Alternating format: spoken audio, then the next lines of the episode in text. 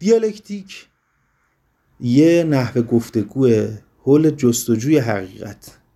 به چه معنی؟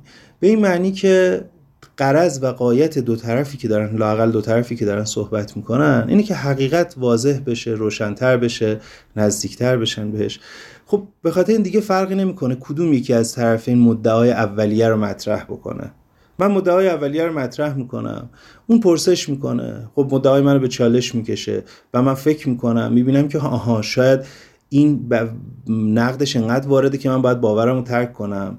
یا اینکه نه یه سری اصلاحاتی تو باورم بدم و در نتیجه این اصلاحات یه باور کاملتری ساخته بشه. و بعد من وقتی اینو میگم اصلاحاتی رو انجام میدم تو ذهنم بعد اینو مطرح می‌کنم به طرف مقابلم و باز اون نقد می‌کنه. اون ممکنه یک اصلاح کاملتری بکنه بگه من نقدش بکنم.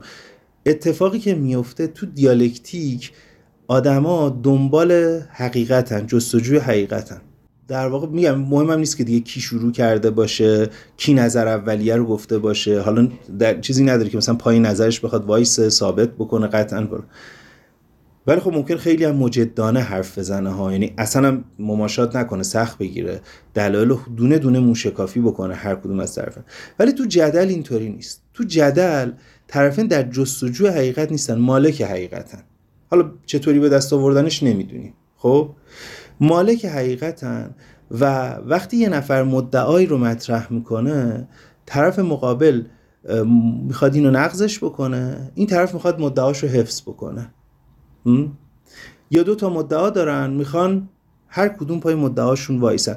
توی اینجا چون مالکیت مطرحه طرف مقابل وقتی به من یه چیزی میگه نقد می‌کنه گویا منو نقد کرده. گویا داره داشته ای از منو می‌گیره. داره یه تیکه از منو می‌کنه. هر چقدر که اون باوری که آوردمش تو گفتگوی جدلی برای من باور محکمتر و پررنگتر و بنیادی تری باشه اسم می‌کنم بیشتر اسم می‌کنم. یه چیزی از من داره کنده میشه.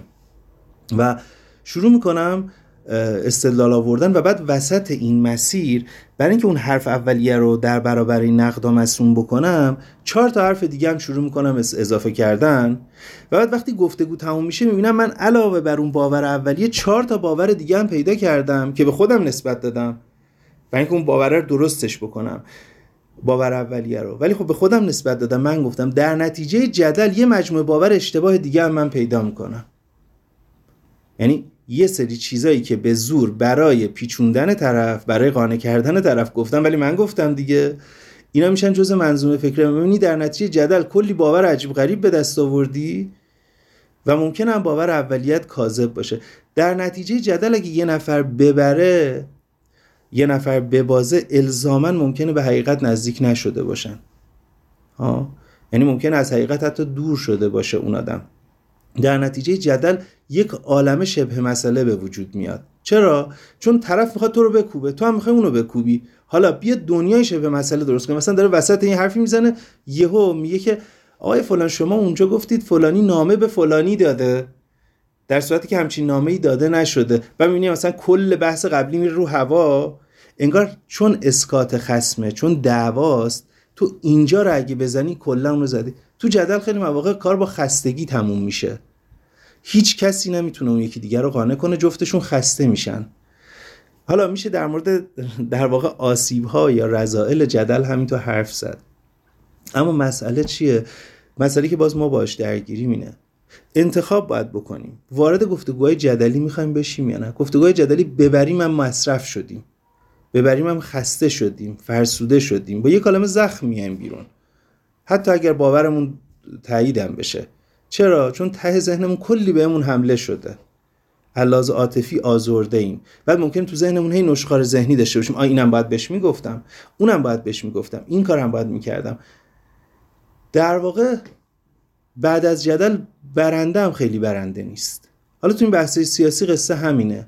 اگه من مثلا خودم که اینطوری هم اگه می‌بینم یه کسی داره جدل می‌کنه تو هر موضعی.